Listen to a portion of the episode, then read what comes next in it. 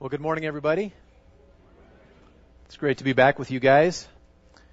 I'm going to open us in prayer, and um, but something I want to mention uh, is that really any time we come up here to speak, we open in prayer, and um, of course that's a good thing. We want to ask God's blessing. We want to ask for God's help to understand, to receive what He's trying to give to us. But really, I, I want to point out, particularly this morning, uh, I think the Lord laid it on my heart that I want to ask you to continue in prayer throughout the message. You should do that anyway.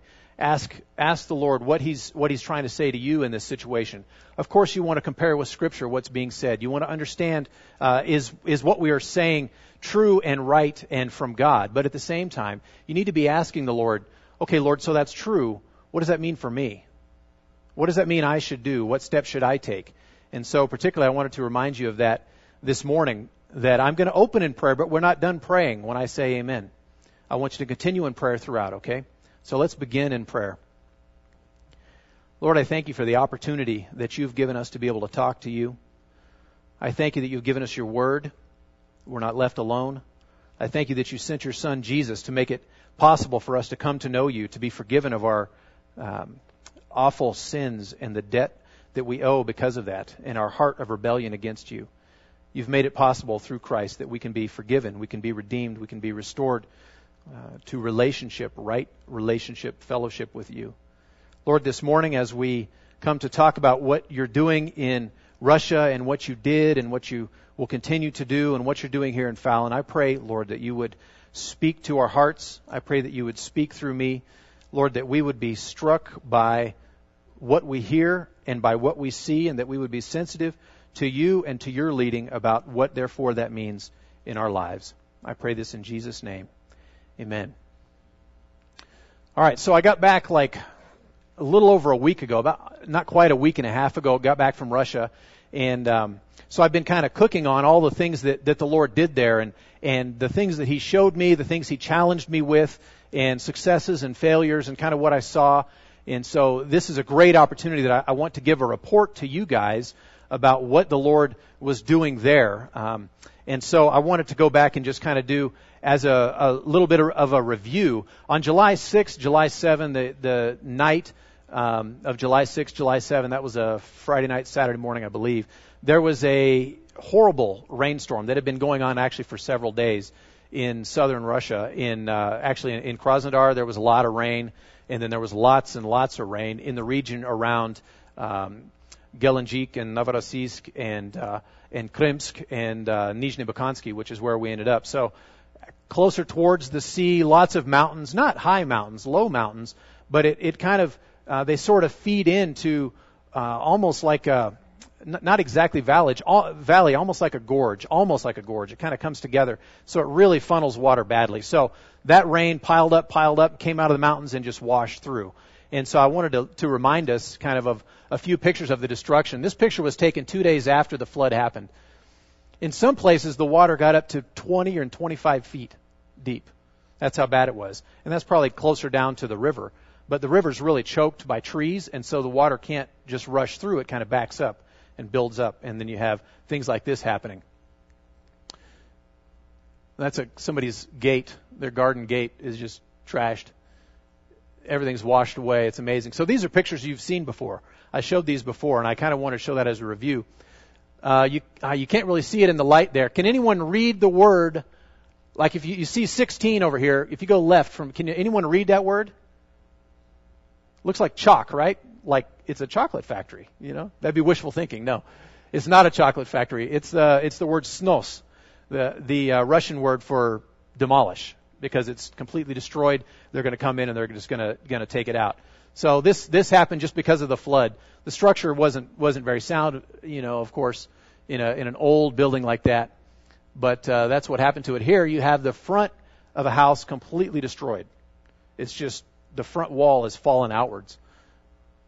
This is an apartment building, just a regular old Russian apartment building. You can look up at the second floor windows there, and you see that you know it's not like something you'd see in Fallon or Fernley or even Reno but um, you know, it's just a normal apartment building that people live in. And then you look at the ground floor and you see the water level midway up the bottom floor windows. That's where the water was. And uh, so the entire ground floor is just soaked, drenched. In Russian, they would say it's drowned. They use the same the same verb uh, for if a person drowns and dies, or uh, a car or something else gets flooded, it's drowned. And it's just nasty. It stinks. Everything is soaked, and it's not. It wasn't clean water that washed through. It was you know muddy, nasty stuff, and so it really was noticeable, particularly the first couple of days I went down there, how bad it smelled, just from all the rotting stuff. And uh, try not to imagine too much. So those those pictures were all in the the city of, of Krimsk, and I don't know the population official, officially of Krimsk, but it's a I don't know. I'm guessing 100,000, maybe maybe 150,000 in in Krimsk itself. I don't know, but um, we showed up there. Originally, our desire had been to go and connect with the church there in Krimsk and work with them and help to bolster their name, their reputation, in a sense, in that community. Because here's a time of tragedy, and so there's opportunity for the Christians involved with this church to go and help the people around them who maybe don't have any other help, or maybe who just need a witness of the gospel in their lives. So that that was my desire in going there. I, I wanted to to really increase the Lord's reputation connected with this church in Krimsk. And so we showed up there and I don't want to go into too many details about it and, and whatever, but essentially we showed up the first day, the day after I got there, and we saw that the uh, church had ripped the roof off. They had been needing to replace the roof for a while anyway, and since they had the floor trashed and they were ripping the floor out and stuff like that, they decided at the same time they may as well rip the roof off and do that at the same time. So they were sort of extending their construction project. And so I was you know, thinking about that, I, I don't, you know, I don't know. We need to, you know, here's opportunity. Here's the crisis moment. Let's get out and help people. Let's be involved in people's lives. I understand the idea of taking care of, you know, uh, loving especially the believers. Scripture talks about that. I understand that idea. But to be going into this work project with the with this church building was a real challenge to me. I thought, you know, I think your resources and your time may be better used that way. We came back the next day, or it was actually a day and a half later, to the same place, and they had actually revised their their roof construction that they were doing, and they they were doing it a little fancier or a little more. The construction project was going to take longer because they had made some decisions about well, we have the roof off now, let's do some more work on it. So that really was a challenge. That was that was hard for me to take because here's the crisis situation when it's an opportunity for Christians to get out and sacrifice their time and their money and their energy to sacrifice their lives and die to self and be out helping people, and instead we were working on the church building. Now, the reason that was so challenging to me and not just uh, frustrating or annoying or appeared wrong in my sight is that I could see myself walking down that same line of thought to end up in that same spot. And I was really challenged by that because I thought it would be real easy for me to think, well, the floor's trashed. You know, we've got to re- repair the floor, and we don't want to put in this nice floor when our roof kind of leaks a little bit anyway. So you know, it's it's kind of one step after another kind of leads you to the point where you're thinking, well, let's just take the roof off and replace that. And since we've got it off, we may as well do a good job. May as well do it upright. And so we start investing all of our attention in on ourselves. Right? And so we're just looking at ourselves. And I could see myself going down that same path. And so it was very challenging to me. I thought the Lord was really kind of pointing at something in my own life that I could very easily do that. That here I have an opportunity to reach out but I but I better do this thing first in my own my own little circle, right? We we better huddle together and get this thing figured out in our in, in our own huddle first before we go and reach out. And so no outreach happens. My my prognosis in this situation with the church is that they're going to continue on the on the construction of the building. They're going to get it refined. They're going to make it very nice. And the the idea was a very good plan. The idea is that that church is going to be a distribution center for relief aid materials to come through a center for counseling, a center for distribution of, of food and diapers and things like that. It's a great idea. It was a great idea. But it led to let's build our building bigger instead of let's go out and be in people's lives. And so I, I was personally very challenged by that. So Steve and I, Steve is the missionary that I that I was working there with, friend of ours uh, who lives in Krasnodar, uh, their family, great friends with our family. We decided let's go a little bit beyond Krimsk itself to an outlying sort of uh, subdivision or uh, like a suburb almost. And so that's why that's why we I have this sign up here that says Nizhny Bakansky. That means like Lower Bakan Village or something like that. But Nizhny Bakansky. I thought it was funny because in Russian that's a normal length word. In English, we're like, what? You can't break that up into paragraphs or something, you know? But, but that's a normal length word. And uh, when Steph and I lived in in uh, in Rostov back in the 90s, we lived on a street called Kommunistichesky. That's one word. And I, I had terrible time memorizing that and like spelling it, and now it just flows. You know, it's no big deal. Russians have long words. Anyway, Nizhny Bakanski. Nizhny Bakanski is more of a village, and it's just to the uh, like west by southwest, kind of along the river from uh, from Kremsk itself. And it's a it's a much poorer place. Um, here's a picture out of uh, our friend's house. This is her back uh, view off of her backyard, actually. And it used to be beautiful, lush garden. Not garden like let's grow, um, you know, flowers kind of garden, but potatoes, fruits and vegetables is what is what they grew. Okay, this is a this is an extremely fertile place where we are. It, they can grow anything. It's it's actually wine country, so they can grow great grapes. They can do all kinds of stuff. And she had all that in her backyard, and now look at it. It, it looks like it's been you know, someone took, took a bulldozer and just, just scraped it off. No topsoil left. Nothing that she had growing. Not, not even fences left. She had, she had fences all around, everything set up. It was beautiful. I'm sure it was beautiful. And actually, the, the irony of the situation is that she had just married off her daughter two weeks before the flood happened. And the ceremony didn't take place at the house. They don't do that in Russia. But they did all kinds of videoing and stuff like that. And we saw the wedding video, and it was beautiful it was just beautiful. The inside the house, outside, everything was just gorgeous. It was it was like a garden, like just a lovely, beautiful place that you'd want to be. And then the flood happens, and this is this is what's left. Just destruction, destruction. Here's some more just random destruction. You can see the the water just powered through there, just really rushed through. This is another view off the back of Aziz's house just destruction. This is this is probably five or six families' backyards kind of that used to come together. And they have big fences up and stuff like that. So it's not like it's a communal backyard or anything like that, but it was beautiful. And everybody grows something. Everybody grows something. They never grow grass. it's never grass. It's something they can eat. So here, this is uh, the back of another house. This is the, the back of the house of a friend named Ali, and you're going to see pictures of Ali, and I'm going to tell some stories about him. But there was a giant tree. The the window there on the right side, the, the on the ground floor there, uh, that's a like a big picture window. It's actually kind of unusual for Russia, and it's right in the kitchen. And after the flood, there was a giant tree sticking out of it. His house, you can see, it's made out of cinder blocks, and um, so the structure is fine. But it's as if you had gone in and torn everything off the wall and up off the floor and just shoved it outside. It was all gone. You walk through and it it just it stunk because there was just mud, that nasty, sticky, silty mud that you don't know what's in it was in it. And so he um, they can't they can't even sleep on the second floor. The second floor wasn't touched, but they can't even sleep there because the smell is so bad from the ground floor. They don't even like to be inside the house. But that's where he took us to serve us coffee. So we were sitting in the kitchen, didn't smell good, and we are drinking instant coffee with Ali. I got some stories about that too. All right, so this let me go back here. These had been provided by the Russian version of FEMA. It's called but it's the Russian version of, of FEMA. And so places who um, that had their homes destroyed and didn't have a place to sleep and, and didn't have neighbors to go to or whatever, they, they provided these uh, tents for them. Great tents um, provided for them. So this is just in Aziza's backyard. You'll see pictures of Aziza in a minute.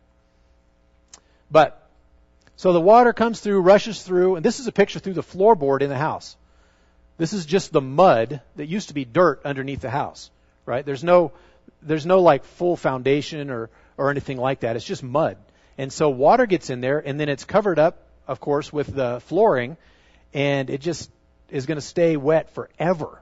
And it's going to breed mold. It's going to rot every wooden thing in sight. It's going to reek horribly. And it's going to, so, so, anyway, the flooring itself uh, is just plank flooring. It's like two by sixes essentially and it was so rotten at that point that you could take a, a like a crowbar or something and shove it right through it. You could walk on it safely, but it was easy to bust up. So that's what they needed done. So here, Steve is on the right. Obviously, I'm on the left. Ted is in the middle. Steve's a, a missionary friend of ours. Ted is a, an American businessman who recently married a Russian woman, and uh, he was a classmate of mine in language school. And uh, he's an engineer and all kinds of stuff. He was very handy to have. So we were just tearing stuff up, and the girls were tearing things down. This is um, this is a Russian doctor, Vrach. If you would, um, before I get too far into the story, I'd like you to open up to Luke chapter 10, please.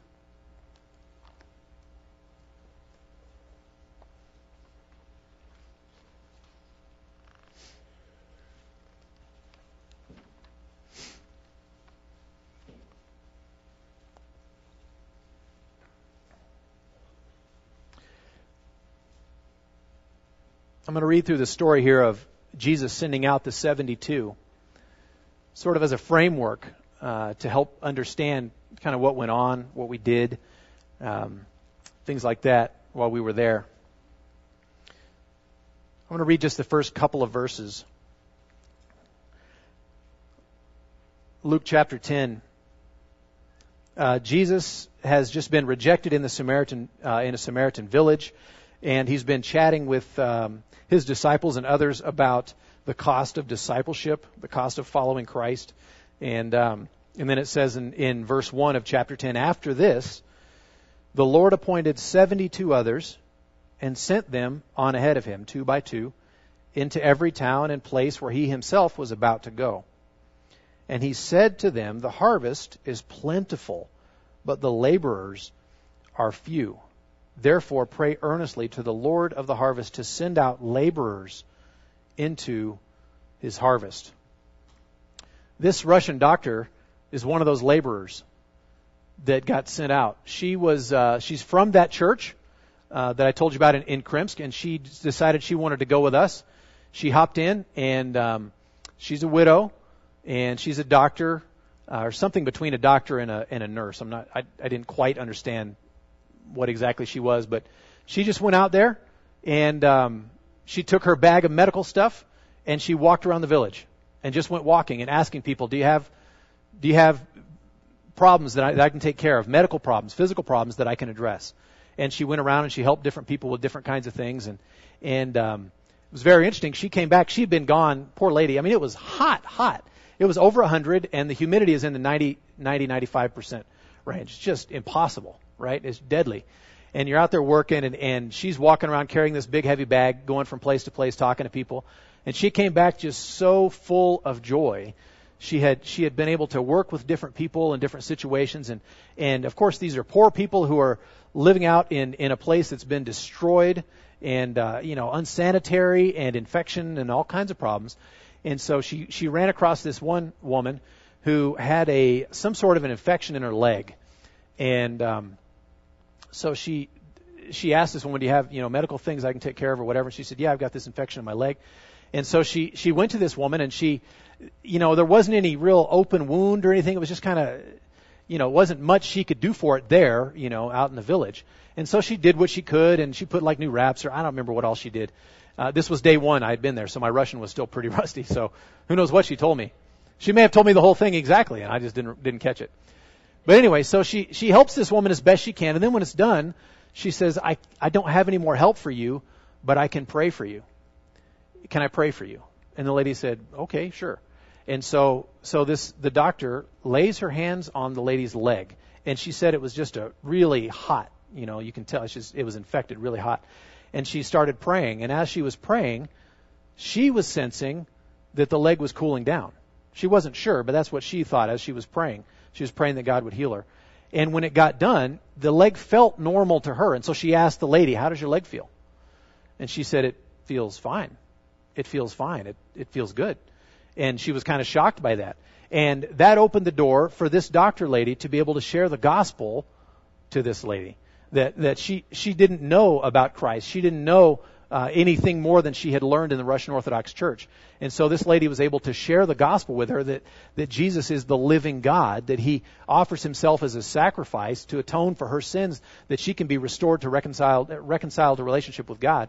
And this lady, who had just had this sore leg and had been prayed for, trusted Christ. Right there. Right there. So this lady came back just beaming. So this is one of the workers that was sent out into the harvest. And here we have uh, two people. The one on the left is a brand new Christian girl. Uh, they call her Alice. I'm not sure if it's Alicia or Alisa or what it is in Russian, but they, our, my my American friend calls her Alice. She's a brand new Christian, and um, she was out there. She speaks English. She was out there helping us out. She's she's one of these workers, and so she's learning about the Christian life by being out ministering to people, being with other Christians who are ministering to people. She's sitting ne- sitting next to Aziza. Aziza is the woman who's uh, we were looking at her backyard, and this is the first day we met Aziza, and uh, she's an interesting lady. She's Turkish and uh, speaks Russian and mostly Turkish. She'll yell at everybody else in Turkish and then speak to us in Russian. And she's very kind to us, and she kind of bosses everyone else around. Um, I don't know that she's ever heard the gospel. She's had our testimony. She's had she's received a Bible from us. Uh, she's she's been uh, you know we've we've prayed there with her and and uh, for her, but I don't know. This man in the back, okay, you can see first of all the watermark at his shoulder level. That's where the water stayed for long enough to leave that deposit on the wall. This is a Russian guy who's who's Ali's neighbor. They're they're all kind of neighbors. Small little community we were working in. Russian guy named Nikolai, and um, we did some work for them. Took out their floor, did some other things, and they loved having us there. But it was a very strange experience because though they loved having us there, they didn't like their neighbor. They don't like Ali, and they don't like any of their Turkish neighbors. They they liked us coming into their house and being a part of their little of their world but they, they weren't really comfortable with us going back and forth functioning between the different cultures, and they certainly didn't want to have anything to do with their neighbors, with their, their Muslim, their Turkish neighbors. And so it was very interesting. This, the man, Nikolai, was very kind, but his wife would go on these rants about their neighbors. It just, just hated them. Just hated them. And very suspicious of one another. When we were, when we were with the Turkish families, they, the Turkish families were telling a story about this Russian guy who had received so much help from the government. And then we go hang out with the Russian guy, and he's telling us, "Ah, but we haven't we haven't received anything. It's the Turkish people that have received all this help from the Turkish people." And there was like this envy going on. It was really strange, and um, and there was there was just a, a real deep seated bitterness and and almost hatred for for neighbors. It was a it was a difficult thing. I was I taught our Sunday school class the word xenophobia today because that's a big deal. Xenophobia, hatred of what's different, fear of what's different, hatred of what's different is a big deal. So this is just a random lady. I just thought it was a great picture. I, I never even met her. I don't know who she is. And here's the doctor helping this this uh, this older woman with whatever her um, illness was. And this this guy, I kept wanting to get to see this guy, but I, never I never did get a chance to talk to him. I hope Steve gets to talk to him. All right, there's Ali. All right, Ali's a funny guy. He says he's 60. He looks like he's about 45 or 50, which in Russia it's usually the other way around right? You can be 45, 50 and look like you're 60, 65. Uh, but he's Turkish and he's a Muslim guy. He invited us in and we drank coffee with him and, and did all kinds of things um, at his place and had some very interesting um, conversations with him. I want to I want to continue reading here in Luke chapter 10, kind of to go on with our story. Luke chapter 10, I'm going to start in verse 3 and go on. Jesus says, Go your way Behold, I am sending you out as lambs in the midst of wolves. Carry no money bag, no knapsack, no sandals, and greet no one on the road. Whatever house you enter, first say, Peace be to this house. And if a son of peace is there, your peace will rest upon him. But if not, it will return to you. Now, I read that because I wonder if Ali is a son of peace. I don't know. I don't know. He's definitely got some questionable things in his story. I'm um, not sure what kind of character he really is. But we showed up. They had nothing. He invited us in, and we sat in his smelly kitchen because it's been trashed by the flood. No, no complaint or no, no offense against him. And drank instant coffee. Okay, I'm a coffee snob, but I drank instant coffee. All right, and I liked it. Okay, and um, but he had us in, and he starts talking, and he told us his uh, his tale of woe of where he was when the flood happened and what went on and told us his story. And it was really that that started making the connection. Because we were interested in what happened to him, how he survived this, in his problems. And he described this event and that happened, how this all happened, and how it came about, and the tree coming through the window, and everything being washed out, and and uh, all this kind of just told us his his problems. And we sat and listened, and um, and we we consoled him a little bit and things like that. Um, but he he was talking to us about his situation, and one of the problems that he had was they didn't have a bathroom and hadn't had a bathroom in three weeks. Okay, I mean, how long can you hold it? I don't know. So, the house didn't have any plumbing inside anyway, okay, but, uh, but they had been without a bathroom, an outhouse. Didn't even have that. And so they had been hobbling over, well, walking over to their neighbor's house for three weeks and borrowing their neighbor's outhouse. And they said, we're already, you know, pretty tired of that. Fed up with walking over to our, I'm sure they are fed up with us occupying their outhouse too. And so we thought, well, what a great way to, uh, to minister to this family to give them an outhouse. Well, so our first thought was, let's build one. How, how, how tough can it be? Well, it, it's probably not too tough, but, you know, I haven't ever done it before. So I can swing a hammer and probably hit a nail. We'll see. But so uh, we we thought about it, and I I drew up some plans and started figuring about okay, let's go buy this and that and get it all put together, and and finally we decided, you know what, let's spend a little bit more money and a third of the time and go buy one. And so we found an outhouse dealer. They do exist. Loaded the outhouse on top of the van and drove down the road with this outhouse up on top of the van. I have, I have pictures of that too. I think they made it on Facebook actually.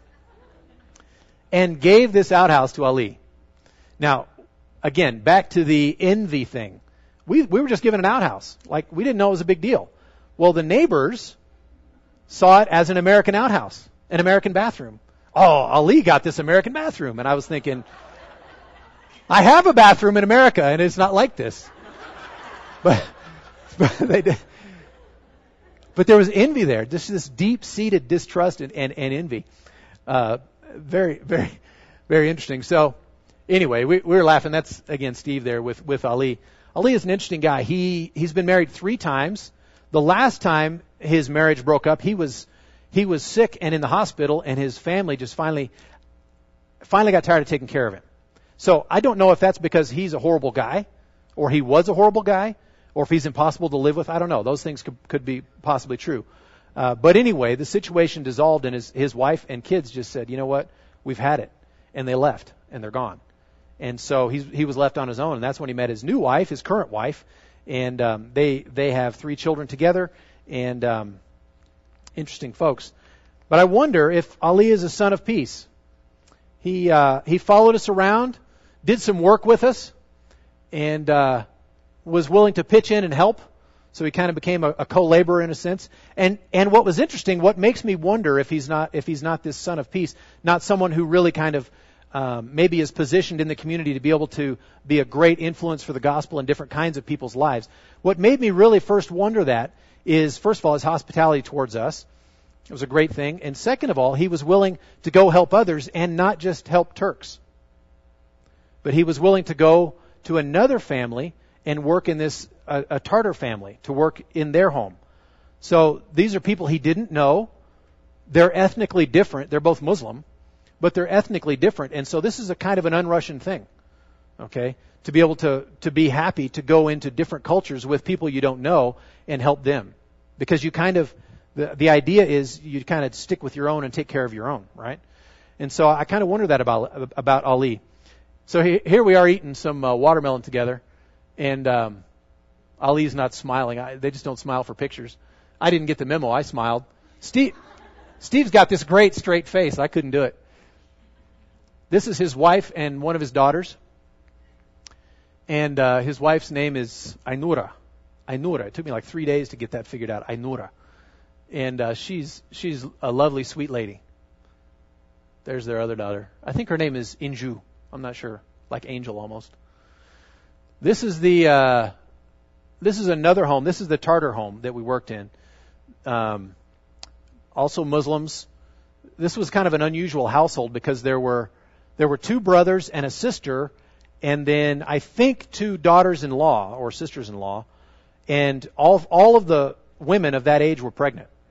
I never did see a man around for this girl here, and I can't even remember her name. I wrote Steve, and I I, I don't I, I don't think I ever got her name actually.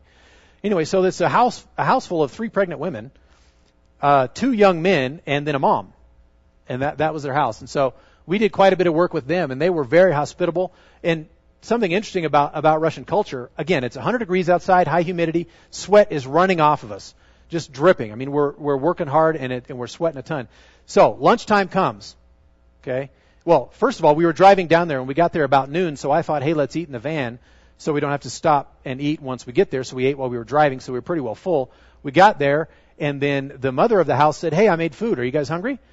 And we said, oh, we just ate, just ate. No, she said, but I made food for you guys. And so we were like, well, let us work a little bit first. So we worked for an hour, hour and a half, and and you know got pretty well warmed up. And then uh, and then she she serves us lunch, and it's borscht, not cold sandwiches, not anything cold. it's borscht. And so she takes us into this room out of the sun, but it's stifling, and it's just there's no air conditioner, of course. It's a zillion degrees in there, and you're eating hot borscht after you've just been working, and you're just about to go work again. I mean, we were literally sweat just running off of us the whole time. But she fed us. She was very hospitable.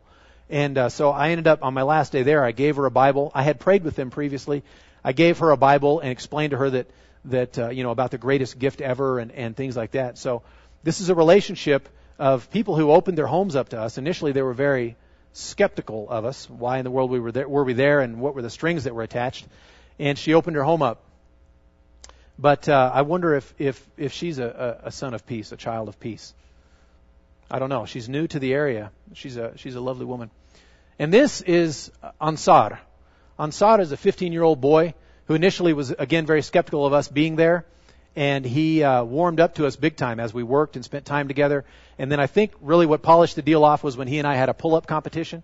See who could do the most pull ups.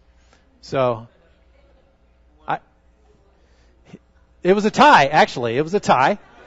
I thought for sure I could beat a 15 year old boy, but no, I couldn't. But it made for great, great relationship. Ansar is his name. And this is another picture of Aziza.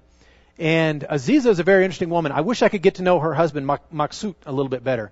He, he was, he's always at work. And so he's gone. Every time we would show up in the middle of the day to do, to do all this work, and then he would show up after we were gone, and I'm sure he's wondering, who are these people coming in and doing stuff in my house?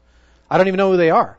And so finally we met him on a day we threw a big party, and uh, he was real standoffish at first. Like, what are these Americans and Russians, white Russians, doing in my home? He's Turkish.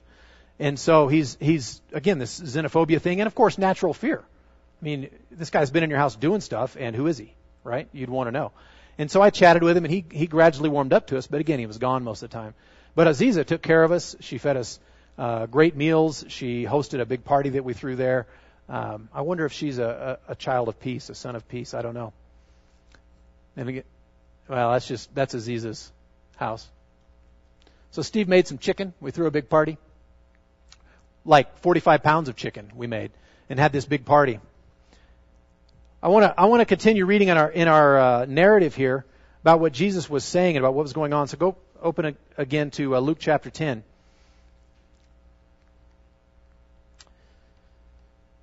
So, verse 6 says, If a son of peace is there, your peace will rest upon him. But if not, it will return to you. And remain in the same house, eating and drinking what they provide, for the laborer deserves his wages. Do not go from house to house. Whenever you enter a house and they receive you, eat what is set before you. So, this idea of being in people's homes, it's slightly foreign to us, I think. I don't think we spend a lot of time in each other's homes. This is one of the one of the uh, growing aspects of our small group is that we are in each other's homes a lot. Okay, we travel around. It's not just in one place. We're in each other's homes. You can relate to people in a different way when you're in their home, when you're in their environment, when they're providing what what you're eating, when they have made uh, what it is you're eating or drinking, right? And so that's what happened here we, I, I think about Ali's kitchen. And I'll, I'll, try to remember all the days and all the things we did at, at Ali's house. First, we show up at Ali's house, and he's thinking, "Who are you people?" And the first thing he does, we we show up and say, "Hey, you know, do you have anything we can help you with?" He says, "Let's go drink coffee."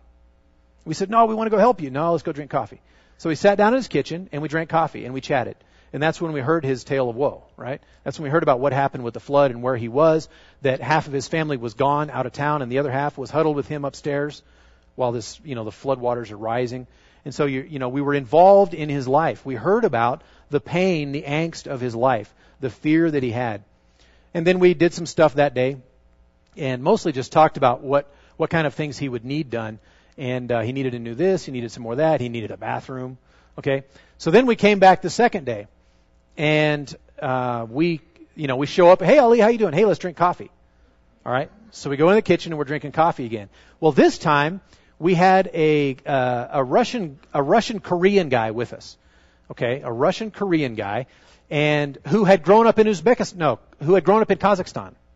This is pretty typical. Okay, a Russian Korean from Kazakhstan. Okay, so so he he was there with us, and uh, he sits down and he and Ali start chatting, and come to find out they Ali grew up around a whole bunch of uh, Korean Christ, uh, Korean Russians in Kazakhstan.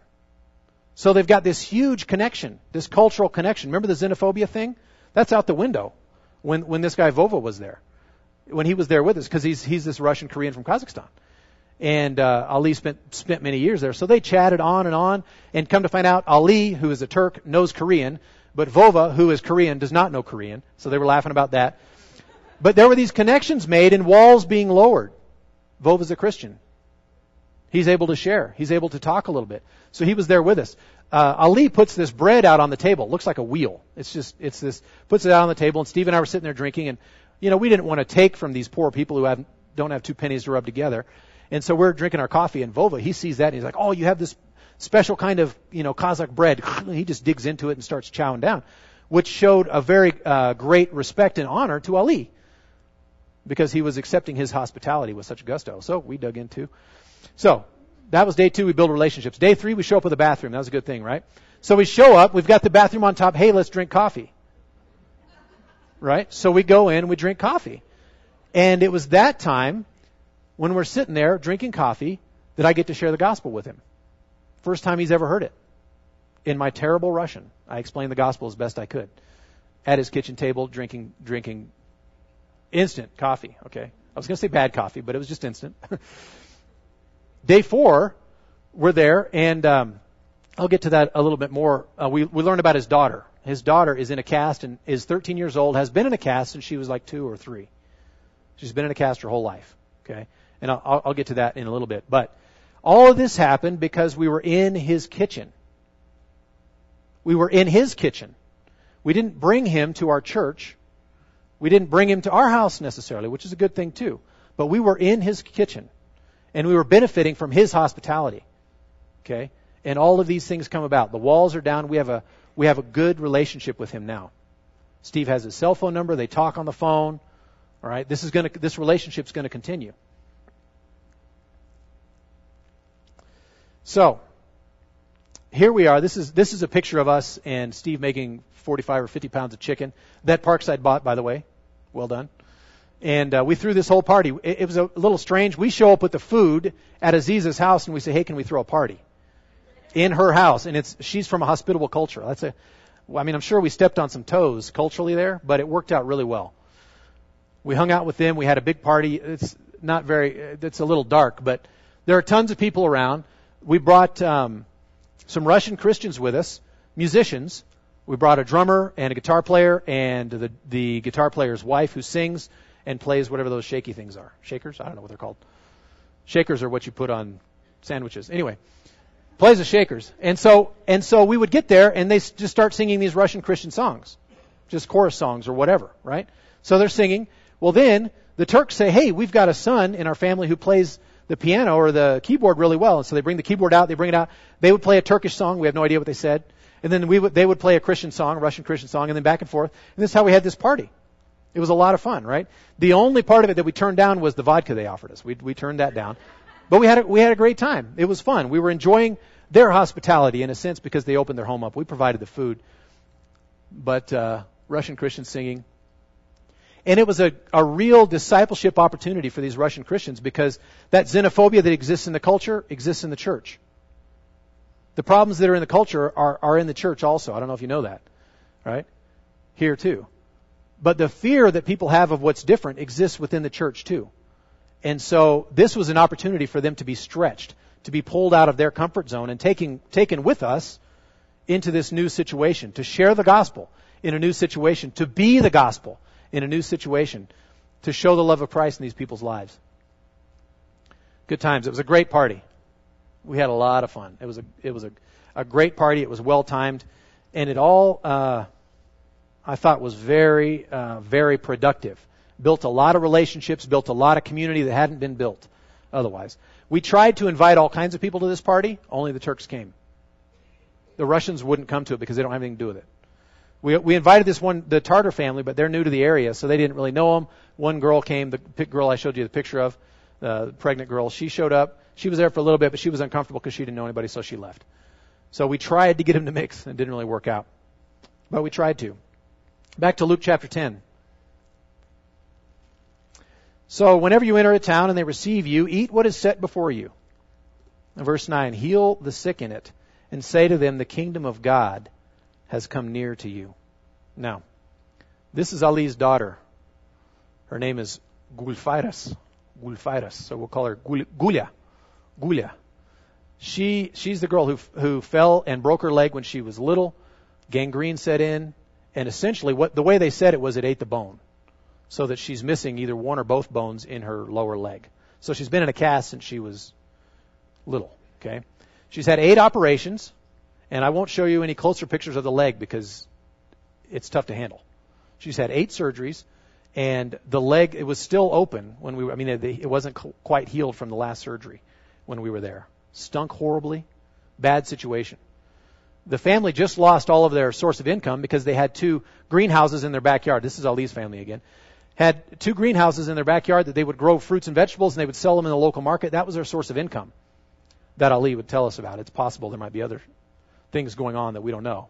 We'll find that out later. But, but anyway, so that's gone. The, the greenhouses are gone. The garden's gone. The topsoil is gone. Income is gone. She's stuck, right? Jesus just said, heal all the sick when you go there. Heal all the sick when you go there.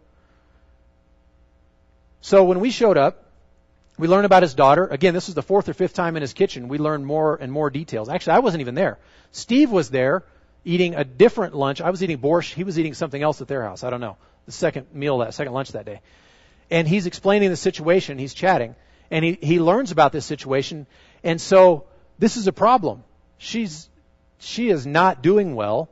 The leg's infected. She lives in a horrible, unclean environment. What's going to happen? We don't know. She needs more surgeries to finish, but they have no source of income now. Because they're essentially illegal immigrants, or the Russian version thereof, they don't have any income coming from the government either, or no medical support, no nothing. So, we made a connection through a connection through a connection. Our former pastor knew a guy who was a doctor who could uh, who could perform this surgery. There was actually a couple more steps removed than that. But we put Ali and his family in touch with this doctor who can perform the surgery. Ali's not a Christian, the doctor's not a Christian, but all the connections in between are. And so, uh, pretty interesting situation how, how, that came about. So they, she already had her first meeting with the doctor. They're trying to figure out what's how they're going to proceed and whatever. And by the way, the money that we sent is going to pay for it because they don't they they can't they can't do anything like that. Now, so that's that's one that's one route of possibly getting her healed is to this to this doctor. Another route is that uh, my friend Steve, who lives in Krasnodar, was talking to an American businessman friend of his who's uh, wealthy and a Christian, is married to a Russian lady. This Russian lady is friends with the governor's wife, the governor of the region, who, by the way, wants to kick out all Turks. Okay? And has made declarations and things like that to kick out the Turks. So he wants to do that. Well, this, the governor's wife is friends with this, with this Christian businessman's wife, who is a friend of Steve. Anyway, it's all connected. So she brings the case to the governor we need to get this girl healed. Look, she's in this terrible situation. We need to get this taken care of. So there, so the guy who wants to kick out the Turks is now being asked by his loving wife to heal this Turkish lady. I think that's so great. That's God doing that.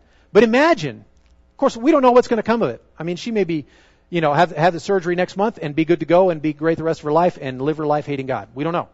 Right? We don't know what's going to happen. But imagine the, the sense of God loves me. Christ loves me. It wasn't Islam that set this thing up. It wasn't the Russian government or my Turkish culture or my dad or anybody that set this thing up. It was Jesus who made it so that I can walk. And imagine Ali's sense of uh, gratitude towards God. We don't know what's going to happen. But Jesus said, heal everyone there. And this is the best we could do. So, I have some takeaways. I'll take her leg away for one. This this sign here uh, on the back of a car driving down there says essentially, and what about you? Did you help Krymsk? And I just thought that was ironic because I could show it to you and say, yes, you did. Okay? All right. So some takeaways. First thing that I personally took away from this is again that, that challenge of the Lord asking me, Brennan, are you improving your building? Are you working on your own stuff and the world is dying and going to hell around you? And I want you to ask yourself that question. We need to ask ourselves corporately and individually that question. Are we focused on ourselves?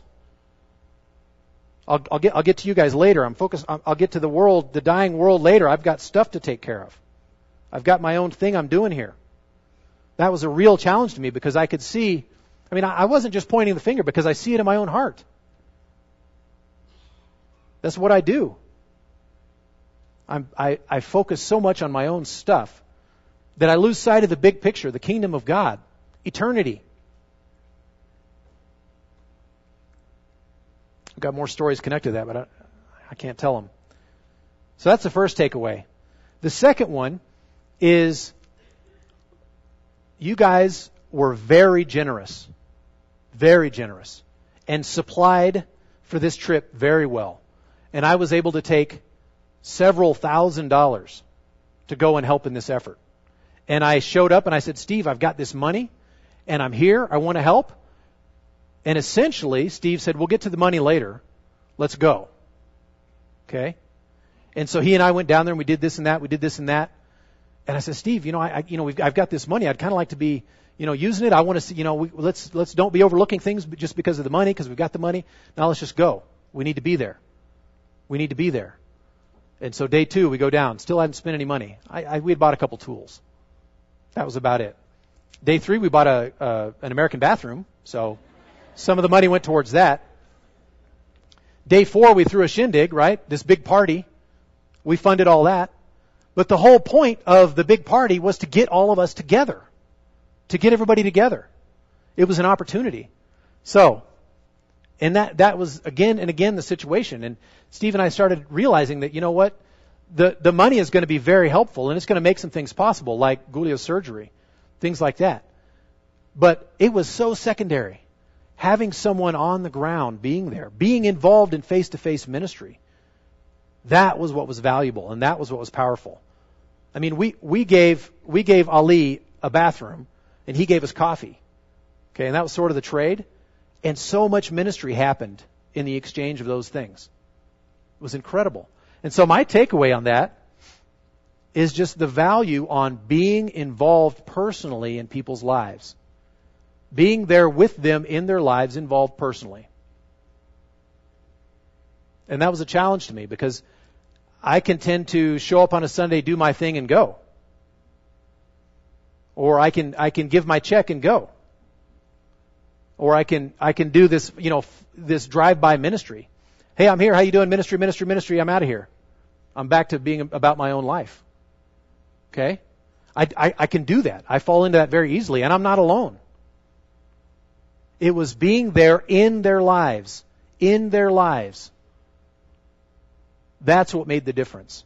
That was the real ministry.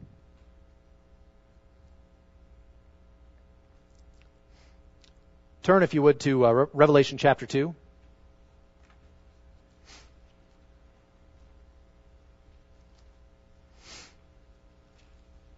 This kind of sums up what the Lord was saying to me in this time. Revelation chapter 2. Okay, this is Jesus speaking. He's speaking to John, but he's dictating letters that John is supposed to write to these different churches. The first one is to the church in Ephesus. And uh, he says this. Verse 1 To the angel of the church in Ephesus, write, The words of him who holds the seven stars in his right hand, who walks among the seven golden lampstands. So this is Jesus, the one who has intimate and ultimate authority over the church. He's involved within our church. He's, he's involved within all Christian churches, and he's an ultimate authority over the top of them. This is Jesus speaking, right?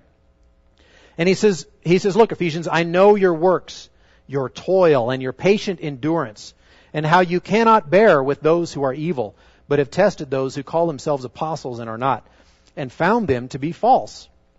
I know you are enduring patiently and bearing up for my name's sake, and you've not grown weary. So Jesus essentially says, good job on these things. Good job. You're sticking with it. You're enduring. You're patient. You're toughing it out. You're identifying those false teachers just like you should be. You're sticking with good works. You're not, you're not allowing uh, evil within your midst, etc. Good job. All right. So, so far it sounds pretty good. Now, verse 4 is the killer. But I have this against you that you've abandoned the first, or the love you had at first. You've abandoned the love you had at first. Now, that, that hurts. That's hard.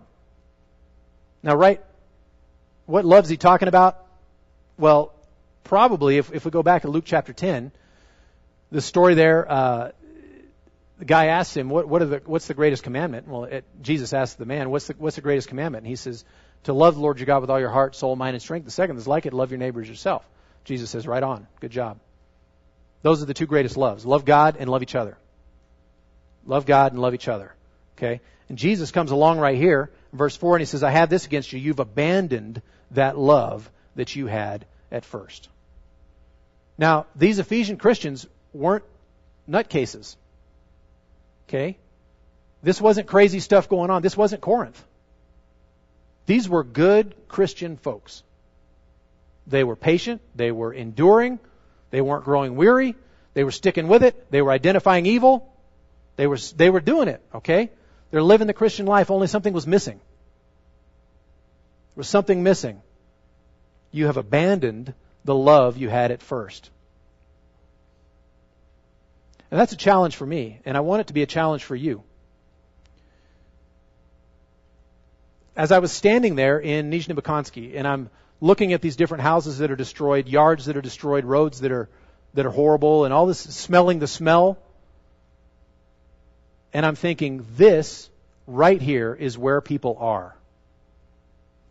This is real ministry, loving people in this way.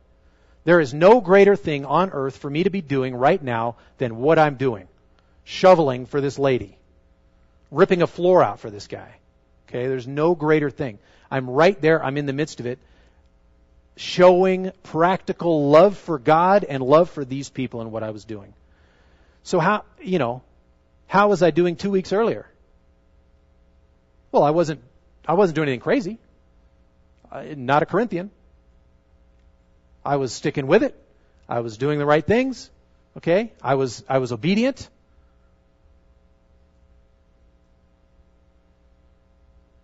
But had I left my first love? I don't know. But that's challenging to me, and I want it to be challenging to you. Because we can go through life living a certain way and be dead wrong. I want to continue reading what he says here. Verse 5. So he's just said, I have this against you. You've abandoned the love you had at first. Remember, therefore, from where you've fallen. Repent and do the works that you did at first. If not, I will come to you and remove your lampstand from its place unless you repent. So he says, first of all, remember from where you've fallen. Remember when you first, first met Christ, when you first fell in love with Him. Remember that. Think about that. Think about what it was like. I didn't know the rules as a new Christian. I didn't know any of the rules as a new Christian.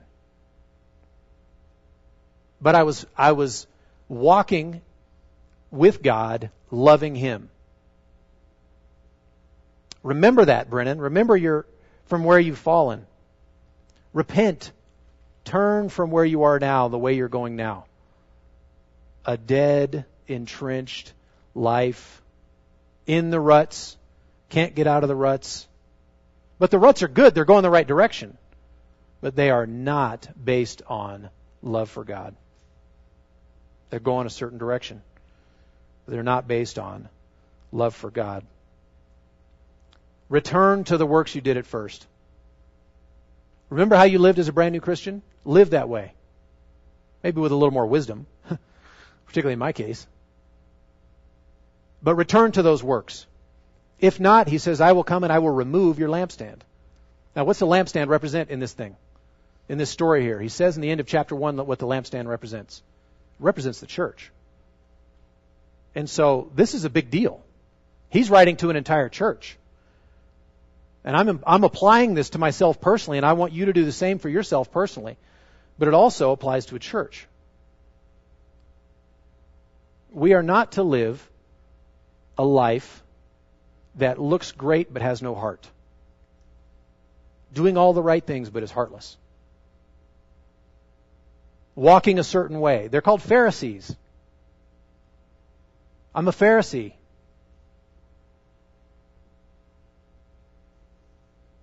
Remember from where you've fallen. Repent and return to the works you did before. So that's the challenge I bring back uh, that God challenged me with, and I want to challenge you with. Take that to heart. And I hope, like I asked when we first started, that you've been praying throughout, Lord, what does this mean for me? What are you saying to me? Where am I in this picture? Where, where am I in this story? I hope, I hope you've been doing that, and I hope the Lord's been speaking to you. And go out and, and talk about this with your family. Talk about this with your friends. We need to think about these things. This, the Lord has really shaken me up about this, and I want you also to be shaken with it. Life is not about following a set of rules. Even though they're great rules, it's a relationship with Christ. And how is that relationship? Distant, cold, dusty? Or is it warm and vibrant? Let's pray. Lord, thank you for uh, loving me often in spite of uh, my lack of love for you or my waning love or fickle. Lord, I pray that you would work in our hearts. I pray that you would work in my heart and in the hearts of everyone in this room. That we would examine our lives, examine every aspect of our lives to see are we focusing on ourselves to the exclusion of a dying world around us? Are we busy improving our uh, situation and ignoring the cries of those who are dying? Or am I going through life doing a great job following the rules and forgetting the heart, forgetting the relationship with you? Lord, help us. Lord, help us. I pray that you would convict us and that you would then comfort us by your Spirit, encourage us and lead us to repentance, that we would remember and repent and return. I pray that you would do that for us, Lord. Thank you for this time, for our time together. Thank you for your love for us. I pray in Jesus' name. Amen.